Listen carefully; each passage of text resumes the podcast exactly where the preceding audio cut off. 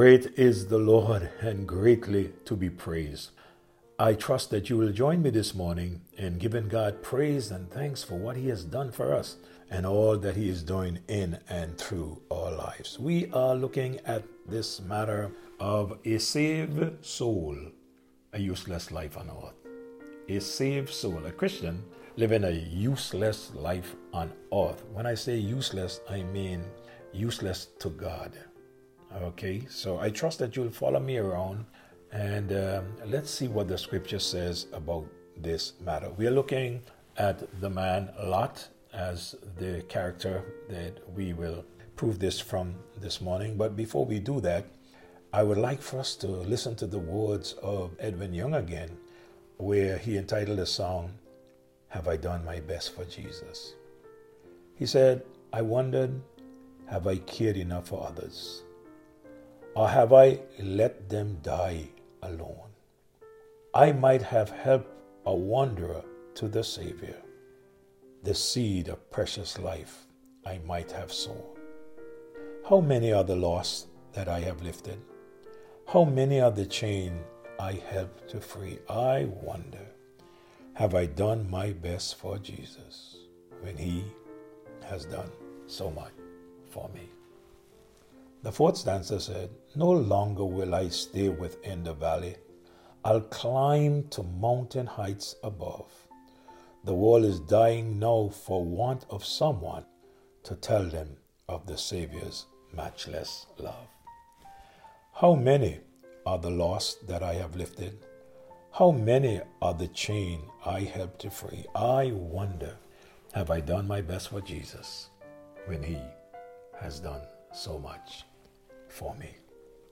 We looked at Genesis chapter 12 last morning and um, there we see where the Lord said unto Abraham that he must get out of his own country and he must leave his kindred and leave his father's house and he must go unto a land that he would show him. And he said to Abraham, By so doing, I'll make thee a great nation. I will bless thee. I'll make thy name great, and thou shalt be a blessing. He said, I will curse them that curse thee, and bless them that bless thee, and in thee all the families of the earth be blessed. And when Abraham heard all of this, notice what Abraham did. He obeyed. He departed as the Lord had spoken unto him.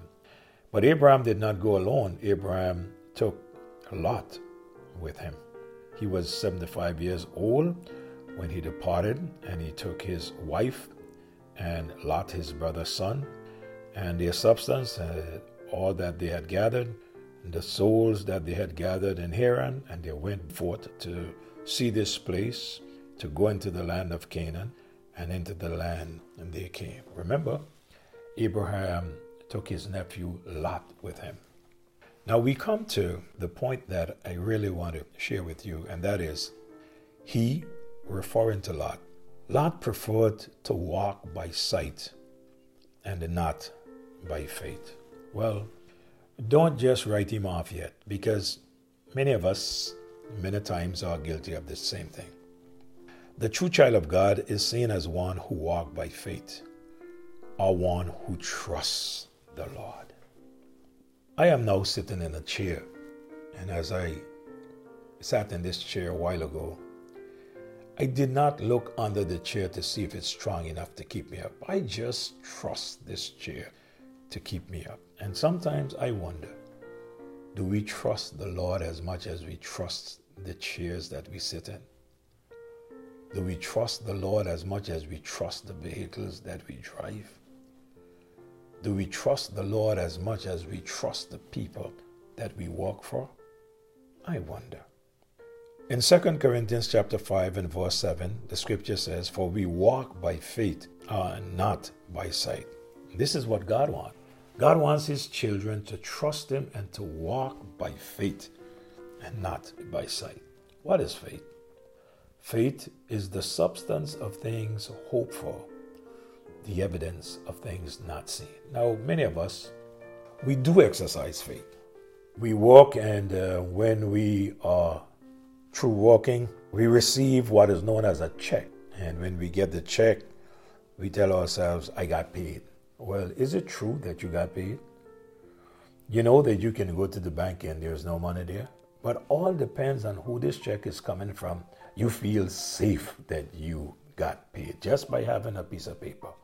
So we believe in the folks that say they paid us. We believe in the in the signature.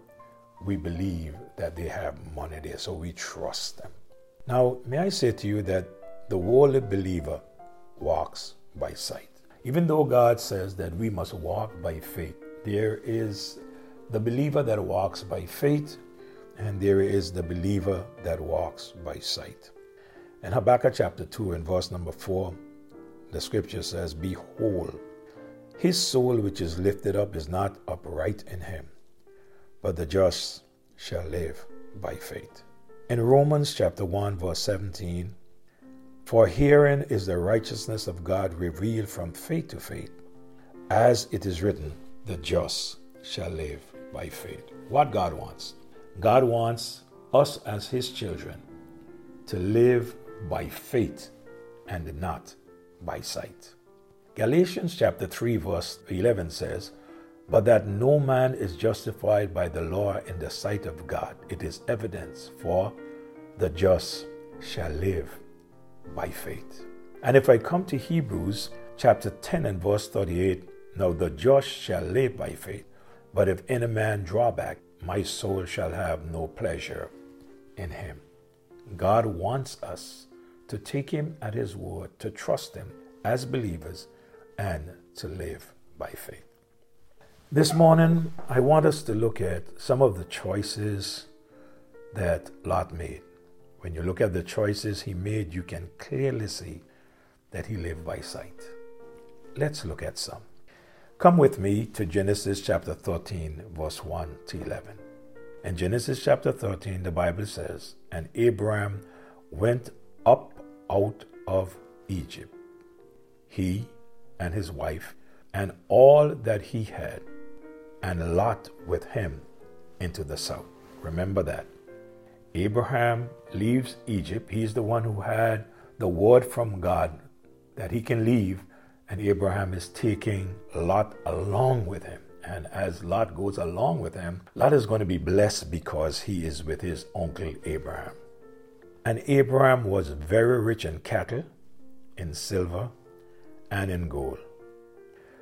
But he went on his journey from the south even to Bethel, unto the place where his tent had been at the beginning, between Bethel and Hai, unto the place of the altar which he had made there at first.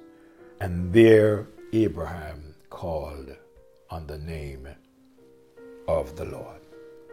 Verse 5 And Lot also, which went with Abraham, had flocks and herds and tents and the land was not able to bear them, that they might dwell together, for their substance was great, so that they could not dwell together. What's happening here? God has blessed these men so much, blessed Abraham and blessed Lot so much that they have so much that they cannot allow their cattle, their herds to be together. The Bible says in verse number 7 And there was a strife between the herdmen of Abram's cattle and the herdmen of Lot's cattle, and the Canaanite and the Perizzites dwelled there in the land. Notice verse 8 And Abram said unto Lot, Let there be no strife, I pray thee, between me and thee, and between my herdmen and thy herdmen, for we be brethren. Is not the whole land before thee? Separate thyself, I pray thee, from me. If thou wilt take the left hand, then I will go to the right. Or if thou depart to the right hand, I will go to the left. Now it is amazing that though Abraham is the one that God is blessing, though Abraham is the one that is called by God, Abraham did not say, I am going to stay here or I am going to go over there and I want you to have this. Abraham could have looked at the land and say, This piece I want you to have, you can have the other piece you can occupy there. But he said to Lot, You choose, you take whichever portion that you want for your animals, for your herdsmen, you take it. And notice verse 10. This is why I keep on saying that this whole thing in Lot's life was that of living by sight. In verse 10 says, And Lot lifted up his eyes and beheld all the plain of Jordan, that it was well watered everywhere before the Lord destroyed Sodom and Gomorrah. Watch this. Even the garden of the Lord, like the land of Egypt, as thou camest unto Zoar. Look at verse 11. And Lot chose him all the plain of Jordan. And Lot journeyed east, and they separated themselves, the one from the other. Could you imagine? Lot looked at the land, and when he noticed the greenest pasture, he decided that's what he wants, and he will give the other that's not as green as this that he looked at. Abraham could have that. Isn't it true sometimes when we allow people to have something that we have, they forget us? They take the best. If you got mangoes and you say take two, it is amazing how people look for the best two and leave the worst two. Why? Because they are living by sight. Time ran out on me again this morning, so let me share this last scripture with you. 2 Corinthians chapter 4, verse 18 while we look not on the things that are seen, but the things that are not seen. For the things that are seen are temporal, but the things that are not seen are eternal. Lot did not pay attention to that. He looked at the temporal things. And many believers today are looking at the temporal things. They are involved in things here on planet Earth that will not yield eternal dividends and little or no time for the Lord, doing the things that will yield eternal dividends. I trust that morning by morning, as we listen to these devotions, that we would see, oh, this man Lot and how he lived his life here on planet Earth, and we would learn from him. Our Father, this morning, thank you so much again for this privilege of coming to you. Use your word to our hearts. May we meditate on it throughout this day. Have your way with us. In Jesus' name I pray. Amen. May God bless you all. Hey, do have a wonderful day. Thank you for listening.